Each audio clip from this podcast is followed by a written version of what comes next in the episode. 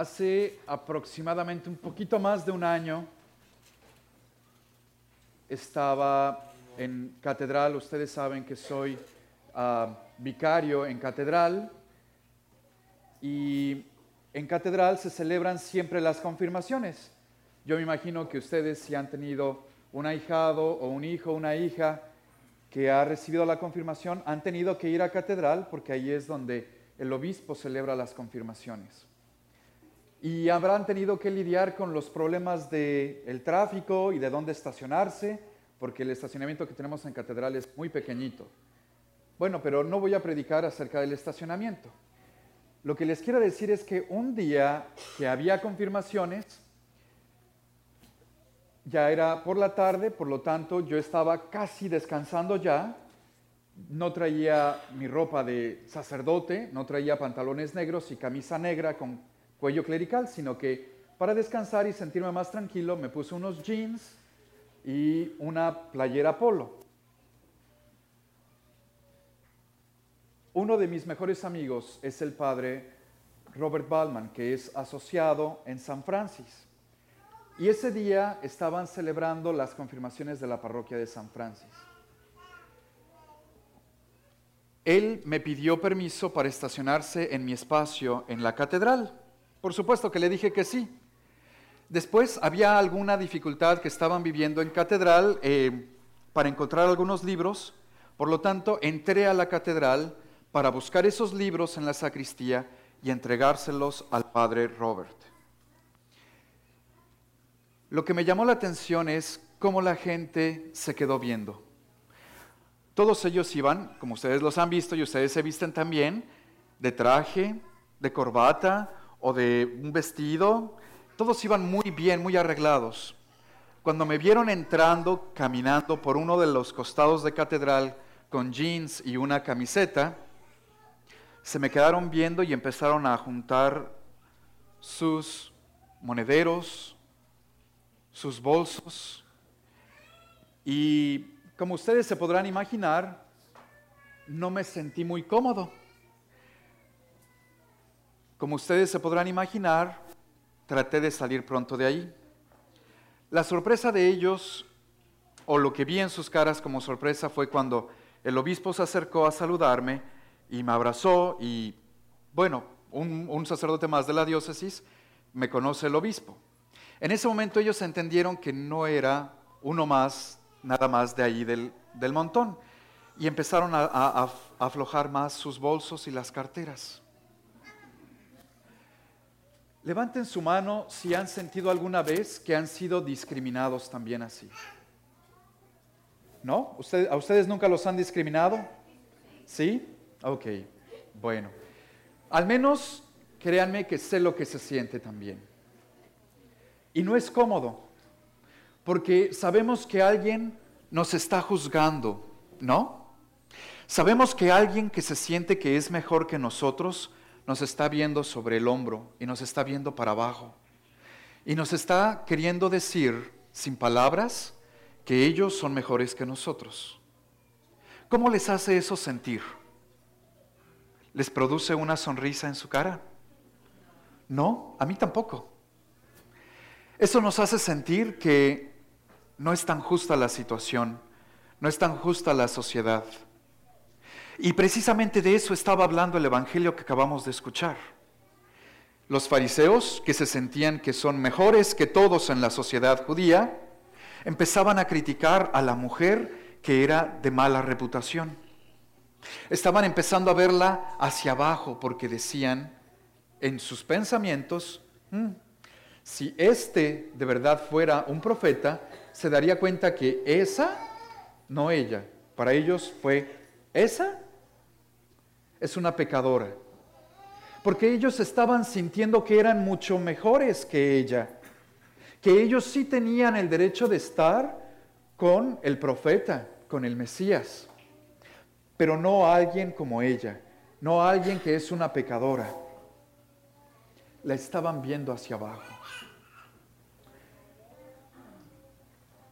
Lo que me preocupa es que, como lo que me pasó en catedral con gente que estaba dentro de la iglesia, que se supone que estamos para aceptar más a los demás, me vieron a mí hacia abajo. ¿Cómo nos comportamos nosotros también con nuestros hermanos y hermanas? ¿Cuántas veces nosotros hemos tenido la tentación de ver a los otros hacia abajo? De sentir que yo soy mejor que ellos, de sentir que los otros son pecadores, los otros no son tan buenos, los otros no saben hacer las cosas tan bien como yo las sé hacer. Y eso me hace sentir que tengo el derecho de juzgarlos, de sentirme mejor que ellos. Y lo que nos está diciendo Jesús hoy, como a Pedro, es, no juzgues. No juzgues porque no sabes la realidad de la otra persona. No sabes lo que está viviendo la otra persona que le ha llevado a ese día ponerse de rodillas frente a su Creador y empezar a llorar y empezar a derramar un perfume sobre los pies de su Creador. No sabemos nosotros lo que estén viviendo la persona que esté a nuestro lado. No sabemos la realidad que le ha llevado a vivir una vida de pecado o una mejor vida o una vida de pobreza. No sabemos por qué la persona que está a nuestro lado a lo mejor sus manos están encallecidas o no muy limpias o su ropa no es la de, la de mejor marca. No sabemos la realidad que ellos están viviendo. Lo que sí podemos estar seguros es que Cristo los ve con el mismo amor que me ve a mí. Cristo no juzga como yo juzgo. Cristo no ve sobre los hombros a los que se acercan a Él. Cristo abraza con el mismo amor al que está a tu lado como a ti mismo.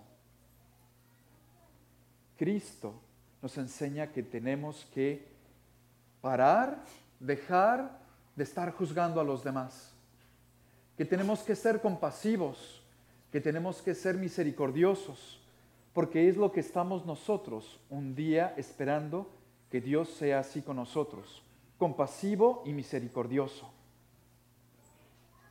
La primera lectura habla del rey David. Y el rey David es muy conocido no solo por las mañanitas, sino porque él fue un rey, fue un pastor de ovejas, fue también un guerrero que mató a Goliat, pero también fue conocido por ser un gran pecador.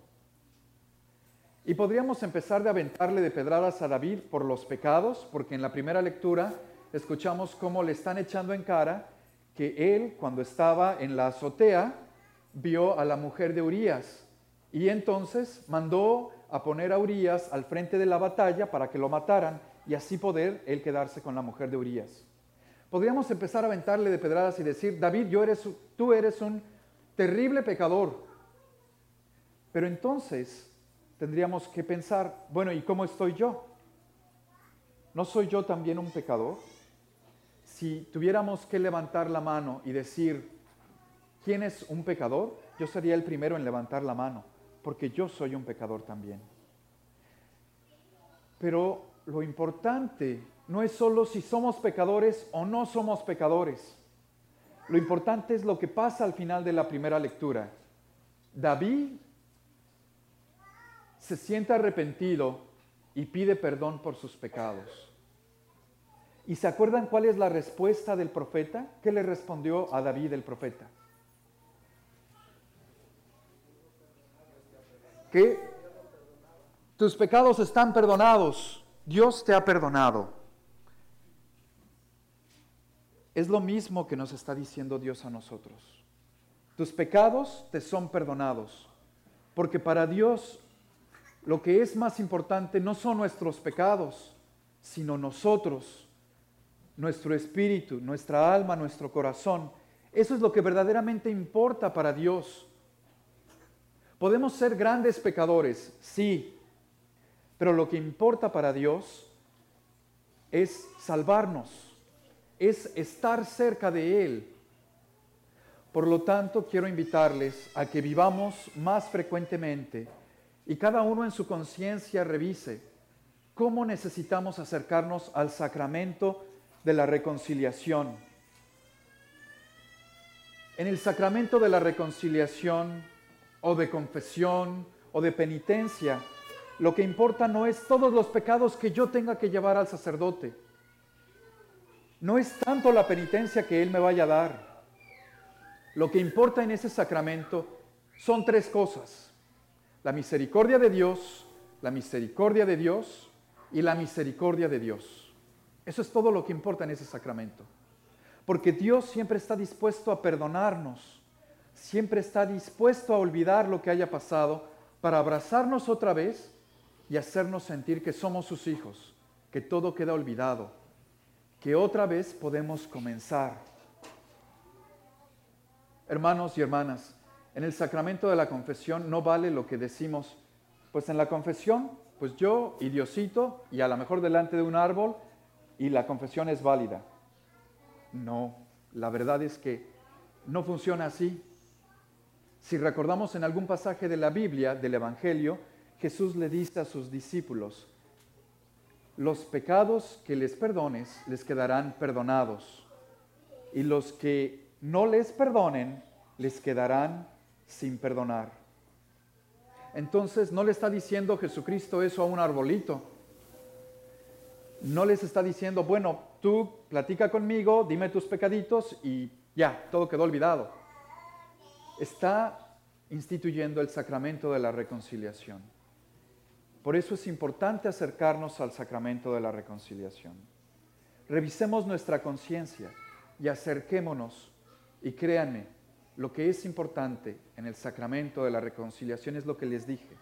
No los pecados, no la penitencia, sino la misericordia de Dios que siempre está dispuesta a perdonarnos todos nuestros pecados y todas nuestras faltas. Dos ideas principales de las lecturas de hoy. No juzguemos. No somos mejor que nadie para juzgar a los demás. No sabemos la realidad de ellos no tenemos el derecho de juzgar a nadie, porque Dios no nos juzga a nosotros. Segundo, acerquémonos al sacramento de reconciliación, porque Dios siempre está dispuesto a perdonarnos, siempre está dispuesto a olvidar y a comenzar nuevamente con nosotros. Aprovechemos el sacramento de reconciliación y recibamos los beneficios del perdón de Dios que por la intercesión de Santa María de Guadalupe podamos nosotros limpiarnos y olvidarnos de todos los juicios y condenaciones que tenemos para con los demás. Y que podamos también acercarnos con un corazón arrepentido al sacramento de la reconciliación y recibamos el perdón de Dios. Que así sea.